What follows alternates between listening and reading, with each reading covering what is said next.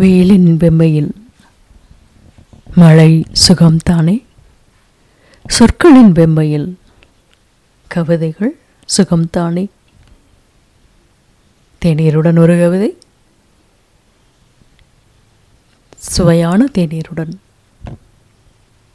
சொற்களின் கதகதப்பில். தேநீருடன் ஒரு கவிதை. இந்த பதிவிலே செல்மா பிரியதர்ஷன் எனும் கவிஞர் உயிரெழுத்து பத்திரிகையில் கண்ணன் பாட்டு என்னும் தலைப்பில் எழுதியிருக்கக்கூடிய கவிதை தொகுப்புகளிலிருந்து ஒரு கவிதையானது. கவிதை தலைப்பு காளையர் கூட்டத்தில் ஒருவனாக கண்ணன். கண்ணன் தன் தோழர்களுக்கு சொல்கிறான். கண்ணன் தன் தோழர்களுக்கு சொல்கிறான். ராதா இப்பொழுது வந்துவிடுவாள். கண்ணன் ஒன்றும் அவ்வளவு சுயநலக்காரன் அல்ல.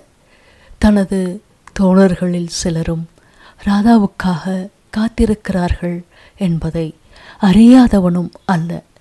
வீட்டு முற்றங்களில் சாலையோரங்களில் தேட்டர் இருளில் போக்குவரத்து சிக்னல் விளக்குகளின் கீழ் இன்னும் பலரும் ஆங்காங்கே பதுங்கி இருக்கிறார்கள் நடன அரங்குகளில் மது விடுதிகளில் துரித உணவக மேஜைகளின் முன்.